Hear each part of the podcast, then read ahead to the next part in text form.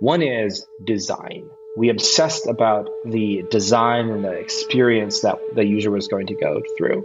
The main reason for this is you're trying to present roughly ETL to a non technical user. Right? The end person, end user uploading this data is very frequently an incredibly non technical person. We have a Catholic school that uses Flatfile via the, the, fundraising product that they have to upload lists of donors. And the people uploading data are nothing less than Catholic nuns. That person probably doesn't know what an Excel formula is. I'm David Boskovic, founder and CEO of Flatfile. This is Code Story a podcast bringing you interviews with tech visionaries. Spent six months moonlighting. There's nothing at the back end. Who share what it takes to change an industry. I don't exactly know what to do next. Took many goes to get right. Who built the teams that have their back. The company is its people. The teams help each other achieve. I was proud of our team. Keeping scalability top of mind. All that infrastructure was Yes, we've been fighting it as we grow. Total waste of time. The stories you don't read in the headlines it's not an easy thing to achieve. Mike. Took it off the shelf and dusted it off and tried it again. To ride the ups and downs of the startup life. You need to really it's want it. Not just about technology. All this and more on Code Story.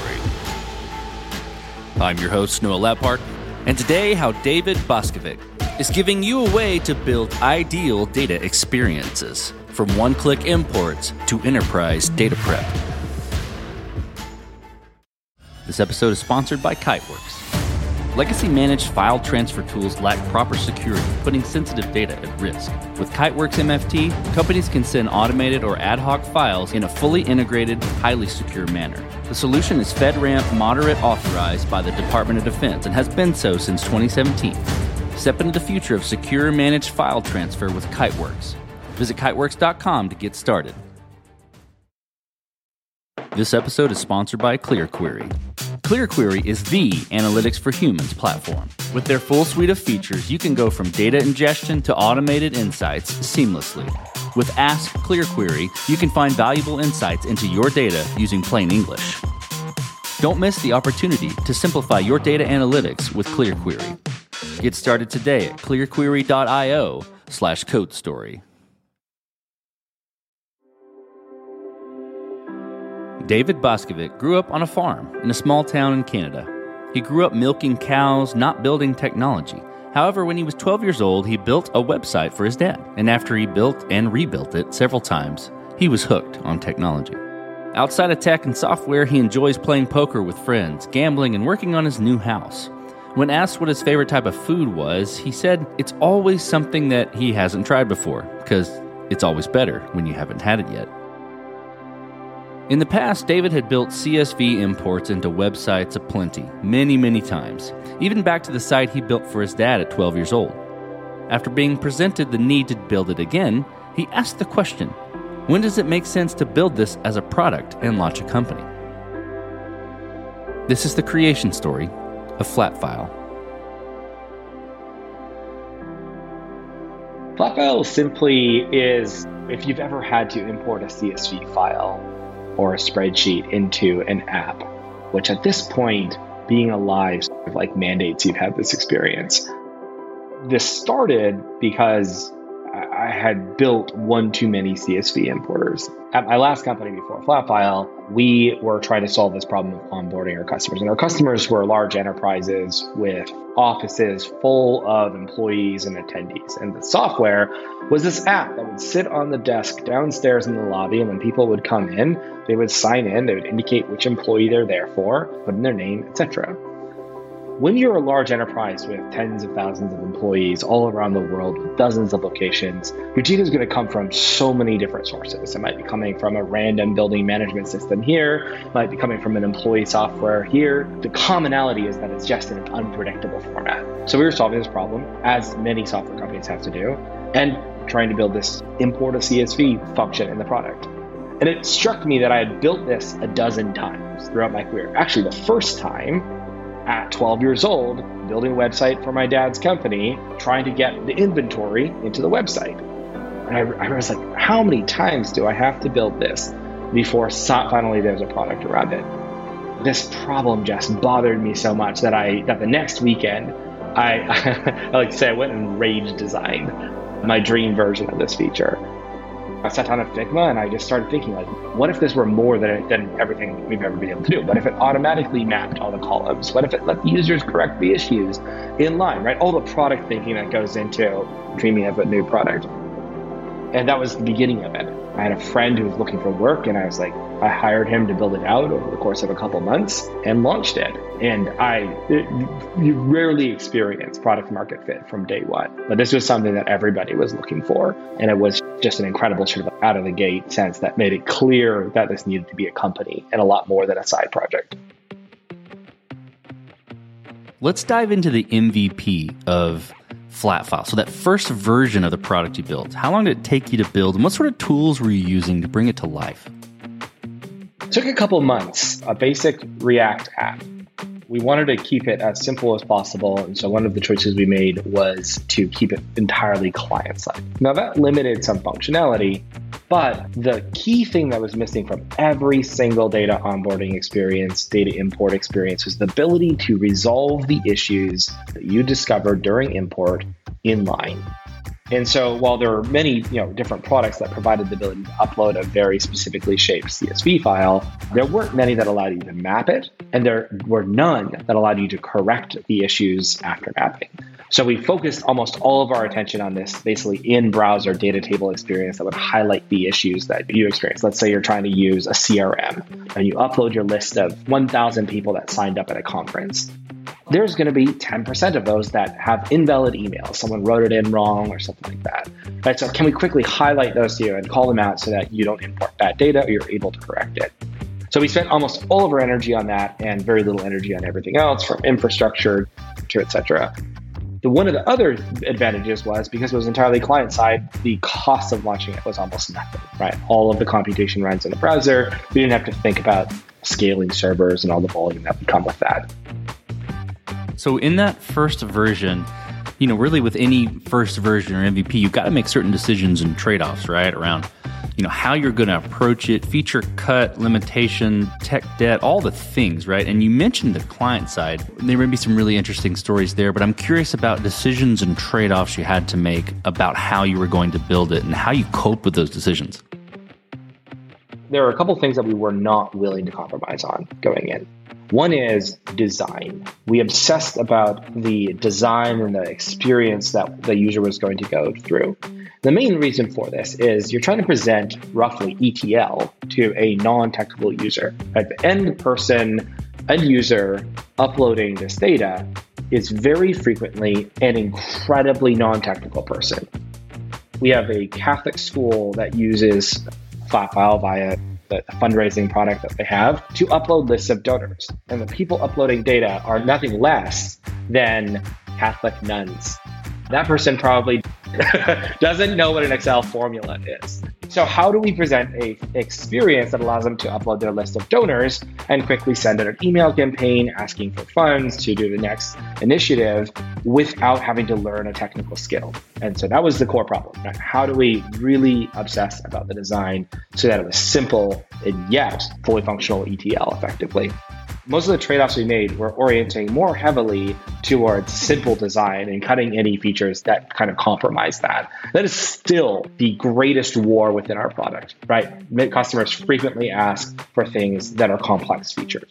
But we have to remember the end user is not somebody who can understand a complex feature. So each thing that we take on right, has to go through the same lens of can this be presented simply to someone who is entirely non-technical and still be able to be successful a lot of founders will say this thing that's, oh, can your grandmother understand it? For our product, that's literally true. We have to build an ETL product that your grandmother could use. And that's, that's no small, that's no small feat. So the trade-offs we made were almost always oriented towards simplicity of design versus complexity or capability. This episode is sponsored by CacheFly. The web is a competitive place, and if your site delivers its content pixelated, slow, or not at all, well, then you lose. But that's where CacheFly comes in. CacheFly delivers rich media content up to 159% faster than other major CDNs. Through ultra low latency streaming, lightning fast gaming, and optimized mobile content, the company offers a variety of benefits. For over 20 years, CacheFly has held a track record for high performing, ultra reliable content delivery. While competitors call themselves fast or use cute animal names, only CacheFly holds the record of being the fastest and serves customers like Adobe, the NFL, or Roblox, where content is created by users and must be delivered in real time. For the first time ever, Code Story listeners can get a 5 terabyte CDN for free. Yep, you heard that right, free.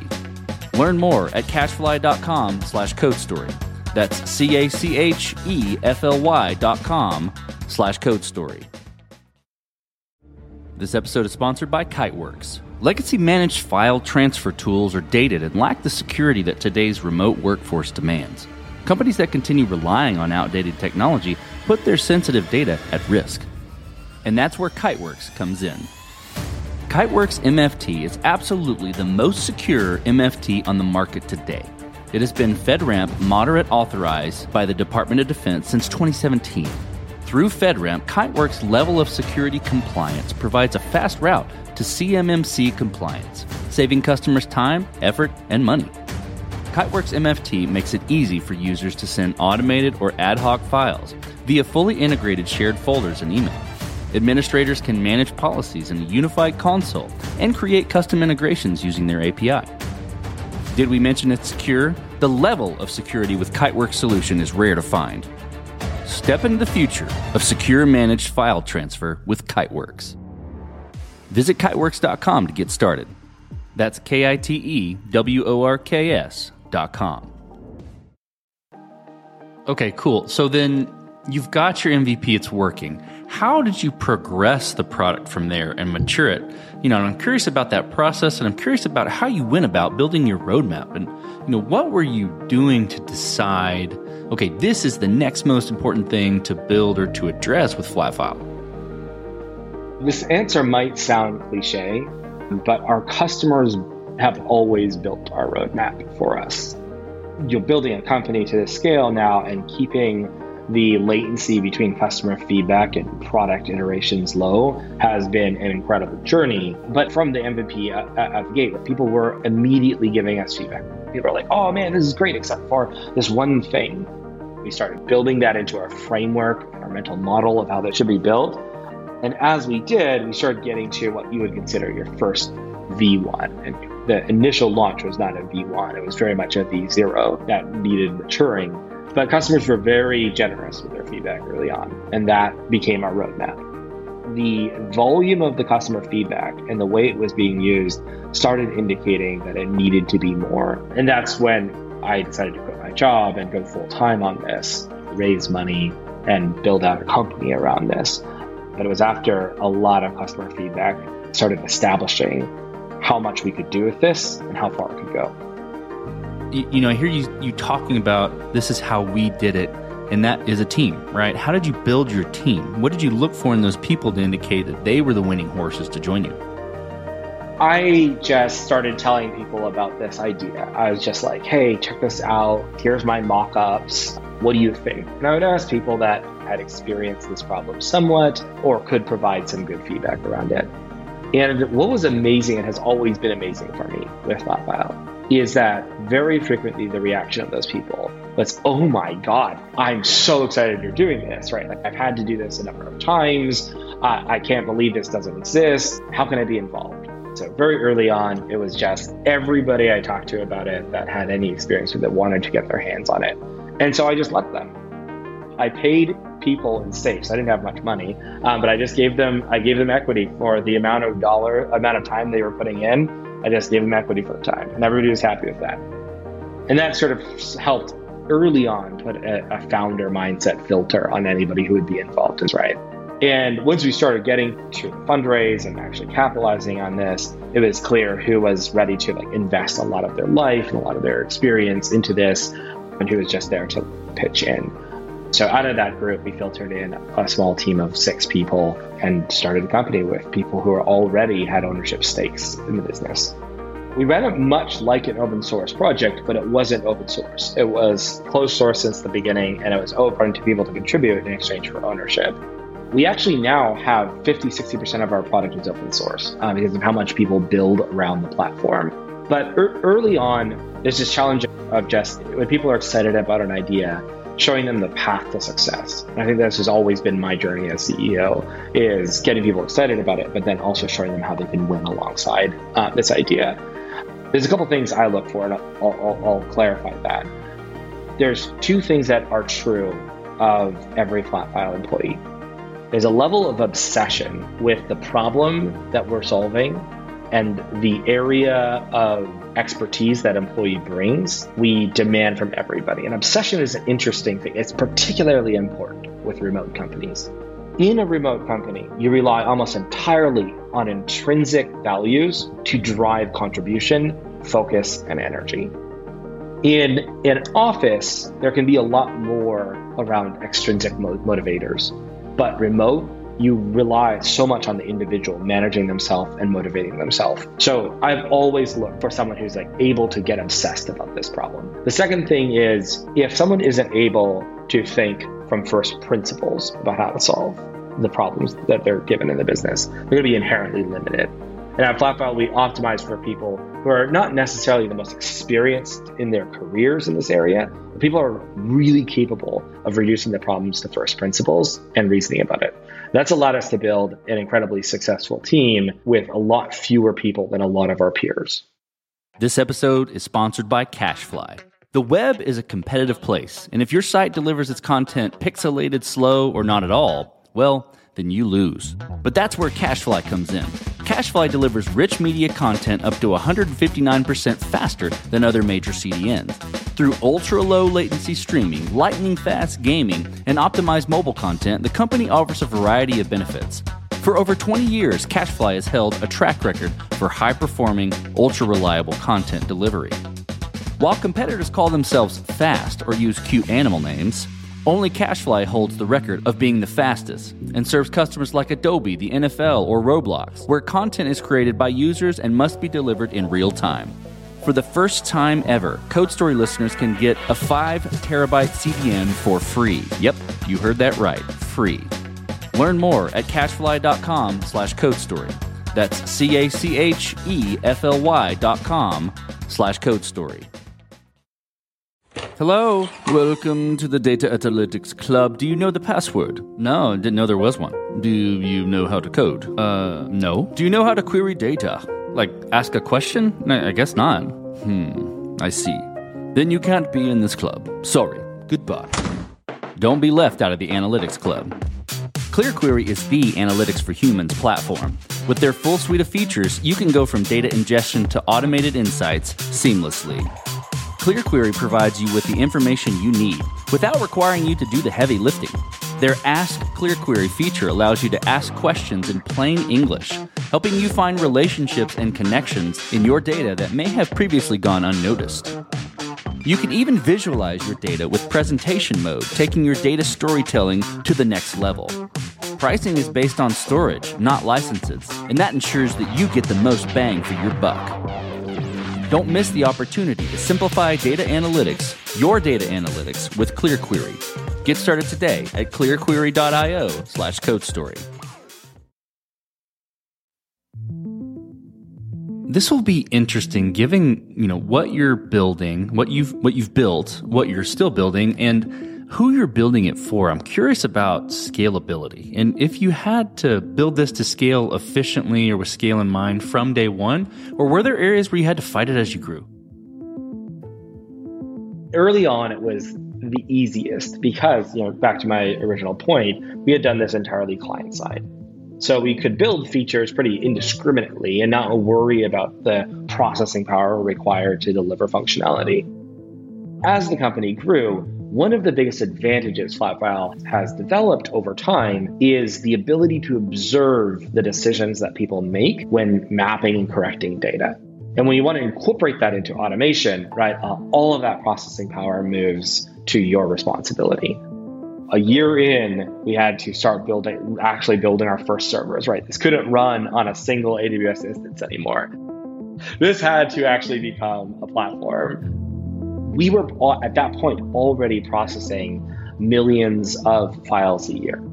That is a lot of data File based data has some really interesting characteristics in that oftentimes they're large and you're processing them, but only for an immediate point in time where someone is sitting there in the browser waiting for something to happen, right? So you can't do what people normally do and go, oh, cool, this will take an hour to process come back when it's done. Right? You need to do it almost instantaneously while they're in there. So we needed to build a system capable of handling these this incredibly spiky usage and do it reasonably affordably. From that moment onward, we've been fighting with the scale problems every step of the way. Not without principle, though. The trade offs we make here are we always build the features we need for the next near term scale. And near term is you know, three to six months, nothing further than that. Because the most likely thing when building a product is that you're going to have to change your product, not that you're going to have to scale it. The likelihood of getting it perfect the first time is near zero right? So as soon as you, if, if you try to overinvest in scalability out of the gate, you just wasted so many of your resources. So we wait until it gets close to breaking, right? Until people are like, hey, this is a bit too slow. We need this to be faster uh, before we really start thinking about the scale side of it. I mean, if brilliant engineers, you can actually solve these problems in tractable amounts of time, but we wait until it becomes close to a problem before we start investing in scale. There's this you know, common trope of nail it before you scale it, but that Flatfile that's very core to how we develop. So, David, as you step out on the balcony and you look across all that you've built with Flatfile, what are you most proud of? There's this aspect of our product that we consider the fusion core of everything we do. And it comes down to what we call the data experience.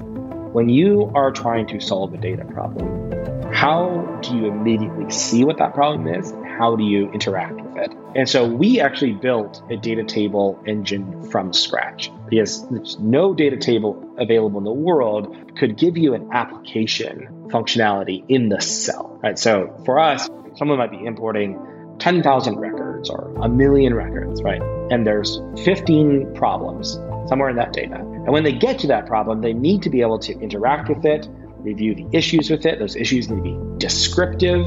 When they start editing that data, it needs to be a good experience, it needs to be simple, it needs to immedi- immediately validate. That's a lot more than you expect out of the average Excel spreadsheet. If it's a relationship to another set of data, you need to know whether you're going and adding that record or you're just linking to it. There's a lot of these like little fine-tuned interactions that have to start with a table cell. So we built this data table experience that I, I, broadly think is one of the best data table experiences in the world because we focused on making every single cell in that table as extensible as an entire application. So once you click in, you can get whatever is needed to resolve that. So we build a lot of our experience around this table. And underlying that is a data engine that is also incredibly challenging to build because our customers bring us data that is bad and then we get it into a good state. But if you think about the average database, databases aren't designed for storing bad data, right? If you say, hey, this needs to be a unique column, they don't let you insert data into that unique column that is not unique.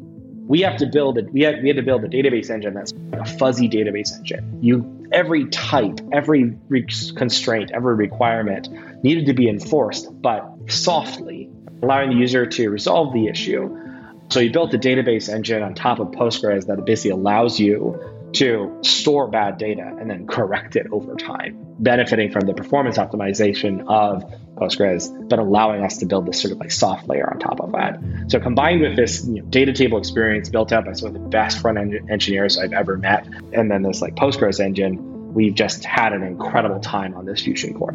Everything else at Flatfile gets built around that, but that's where we put 70% of our energy. Okay, let's flip the script a little bit. Tell me about a mistake you made and how you and your team responded to it. We built this first sort of import button that can be dropped into any web app. So if you're a CRM, you get this button, it's like import contacts, right? Your financial software, it's like import transactions, right? We made this really easy. Then we started getting into where this business would go. We raised a lot of money really fast. So we went through three funding rounds in less than two years, raised $50 million up to our Series A. We've raised more since. The thing we started seeing from there was there's going to be a huge opportunity with enterprise accounts. Our enterprise customers were talking to us about problems that were worth tens of millions of dollars within in their org, things that were just incredibly complicated, that were absorbing a lot of time and energy and not going anywhere. And if you're, talking, if you're thinking about product market fit, you're like, wow, not only have we been able to scale at next, like best in class rates, but we also have this sort of upmarket opportunity where we can get millions of dollars, generate millions of dollars of ROI per account. So we started building for that. And this was interesting because it was building and iterating on this first version of our product, and we were building for a user that we had direct access to. But the one thing about this user is they didn't yet know what they wanted, and that was lost on us a bit. So we did everything right, air quotes. We interviewed our users, we showed them every design, we got them into the product early, we had design partners, we built out this enterprise product that could solve for the complex enterprise onboarding you're trying to aggregate data from 17 different business units around the world. You have tons of different contributors. It is all similar to the initial functionality we built, this CSV import flow or a spreadsheet import flow, but it's much more complex, a lot of business uh, around that. And this is almost universally solved by services in large enterprises. So you can imagine the ROI there. We built this out, we sold a million and a half dollars of this product almost like out of the gate, right? Before anybody had been, been through onboarding and gotten successful. People wanted this so badly. And then we started onboarding our customers. And we were like, we've got this, right? Our design partners love it, right? Every, we've nailed this. This is time to go raise another 50 million. And it turned out after a, a very painful year of trying to onboard these customers that we had a lot to learn still. And the main mistake we made was believing that our customers couldn't bring developer resources to bear here. Now, when you're coming into a success services org, that's a reasonable thing to assume. But what we didn't reason about early on enough is that the problem was so expensive for these companies that they were willing to bring anything to the table. So we had built a low code product, but what they really needed was the extensibility of being able to build around these things Flatfile was offering. So we basically had this product that in theory worked well. And in practice, was not extensible enough to meet the enterprise needs. We had a lot of revenue hanging on this. A year and a half ago, we basically put that entire you know cohort of business on pause and went back to the drawing board and rebuilt that product as a developer platform. And since we launched this developer platform, we now have unlocked it, but not not until after a lot of pain of making that first pass on it. This will be fun. You know, Flatfile is is established, doing well, great product. What does the future look like for Flatfile, the product, and for your team? Now, as a developer platform, our customers are building incredibly powerful solutions on top of Flatfile. Our objective is to give them the building blocks, these simple data experiences, these mapping automations, and allow them to incorporate that into their business flow wherever it's needed our accounts are getting larger and our customers are, are look more like the Fortune 500 than they ever have. What that means for the business is a lot of culture shifting, right? Uh, we you know, started off initially selling to very small startups, five people here, 10 people there. But selling to a Fortune 500 is a very different story.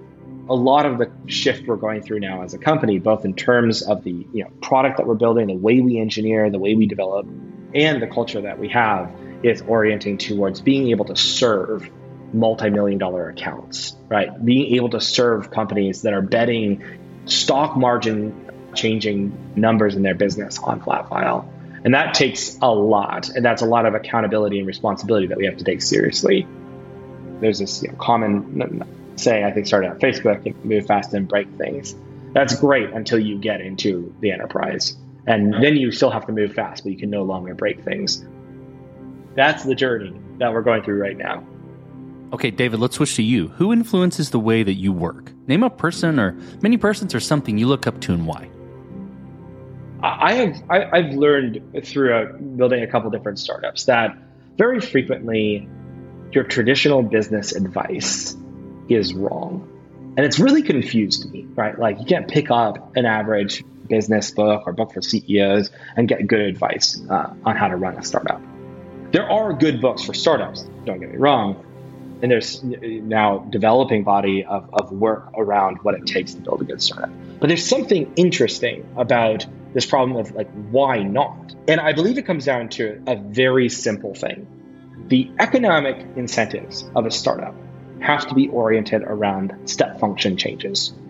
Right, the economic incentives around the average business forever prior to this you know, recent generation of companies that are given an enormous amount of capital and sent out on a mission to find step function advantages in the world optimized for incremental changes. So the vast majority of business advice comes in terms of incremental advice. How do you get 2% better year over year, 5% if you're lucky, right? How do you just iterate on this previous thing slowly and improve? And even the advice on doing radical things is not that radical. And if you look for like mentors and advisors and people who've done this before, you actually are limited in who you find, right? You might find other peers in my world, which I look up to. But is there someone who's just been able to build an incredibly large successful outcome and done so and maintained the ability to have step function advantages at that scale? There's only one person who's done this, and he's relatively controversial. I know who, I, am sure you know who I'm going to say. But Elon Musk is the only person who has been able to continue producing step functions at scale. That is worth noting in the world of business right? Most of the time, step functions happen early in startups and then eventually start tapering off as a company reaches a billion dollars or whatever in valuation, right? Like eventually you start just like optimizing for what you've already learned. Very few people have been able to continue to go and create the step functions after that stage. And as such, I think there's a lot to learn from the approaches uh, in building companies and businesses that Musk has taken. So, with Flatfile, if you could go back to the beginning, what would you do different? Or where would you consider taking a different approach? It doesn't have to be something that didn't work. Could have even worked pretty well, but maybe you tweak it a little bit. One of the things I said early on was if this is ever going to become a company, I'm, I'm going to approach it like an investor, right? I'm going to be the hardest to please person about whether or not this is going to be a company. We did a lot of tests before any, eh, eh, like we started investing any time in it. That looked like getting a lot of customers involved. That looked like digging deep into everything that customers told us that could be interpreted as, oh, this is you know, exciting. This is somewhere we can go with it. And ultimately, we, after 18 months, eventually decided to build it out into a company and raise money and go with it. That was, you know, largely because I, I didn't want to waste a lot of time on an idea that wasn't going to play out. I think if I were to go back, knowing what I know now, I wouldn't have waited 18 months. I would have jumped on it out of the gate. I wouldn't have been quite so fearsome. Carefulness isn't always bad early on, and that allowed us to learn a lot before and, and throwing ourselves into it, and allowed us to raise a lot of capital quickly. So it's not all bad, but certainly knowing what I know, I would have started earlier. David, last question. So you're getting on a plane and you're sitting next to a young entrepreneur who's built the next big thing. They're jazzed about it. They can't wait to show it off to the world and can't wait to show it off to you right there on the plane.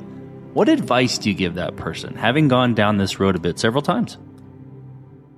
The first thing is just everything you do is going to be wrong from a product perspective. Even when you think it's right, it's going to be wrong. Assume that in everything you do, right? If you assume that the first pass you're going to do is going to be wrong, you can stop wasting time researching it and trying to build the perfect product plan, perfect roadmap there's something really key about the humility it takes to sometimes develop through a lot of pain that it takes to understand this. Because once you know that you're not just not, there's no amount of preparation that's going to make it right, perfectly right the first time, you can get in there and get started experimenting, and things start moving so much faster when you do. And I think I have the only times I've ever regretted the time I've spent on things is when I thought I could get it right on the first try, and that just leads to very costly mistakes. Um, so assume you're going to get it wrong and get it out there, experiment, hear the feedback, hear how it's wrong. Maybe you got close. Maybe you got within 70%. Now you can start iterating and, and getting closer. Maybe you're so far off that you don't get the reactions that you need or the feedback you need and you go back to the drawing board. But just assume you're wrong.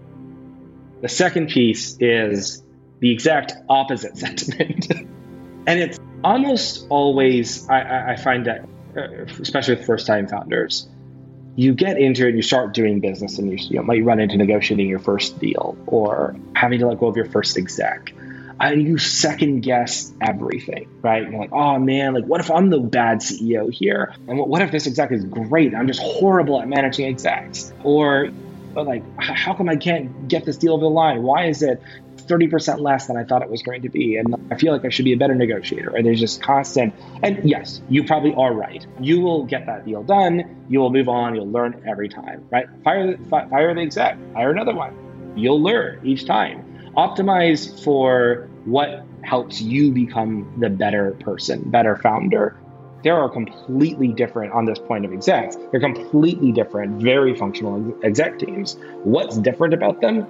The person who's leading them, right? You build a team that orients around your strengths and your weaknesses, and they make up for that. So maybe this exec is great for someone else, but not necessarily for you. Don't agonize about it. Making decisions quickly and being confident that any decision you make here that you are willing to stand behind and willing to keep testing is good enough. Taking time and agonizing over and second guessing yourself is just going to waste more time. Both are fantastic pieces of advice. Well, David, thank you so much for being on the show today, and thanks for telling the creation story of Flatfile. Absolutely, man. It was wonderful being here. And this concludes another chapter of Code Story. Code Story is hosted and produced by Noah Labhart. Be sure to subscribe on Apple Podcasts, Spotify, or the podcasting app of your choice. And when you get a chance, leave us a review. Both things help us out tremendously.